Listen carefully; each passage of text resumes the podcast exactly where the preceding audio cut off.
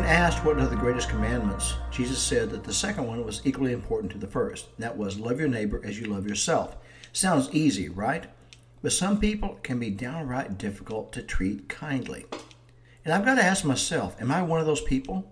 Am I stubborn, ill tempered, or rude? And if the answer is yes, then I need to work on myself. We're going to treat others in the way we love ourselves. And if we don't accept ourselves, then we need to, like, we're going to work on that.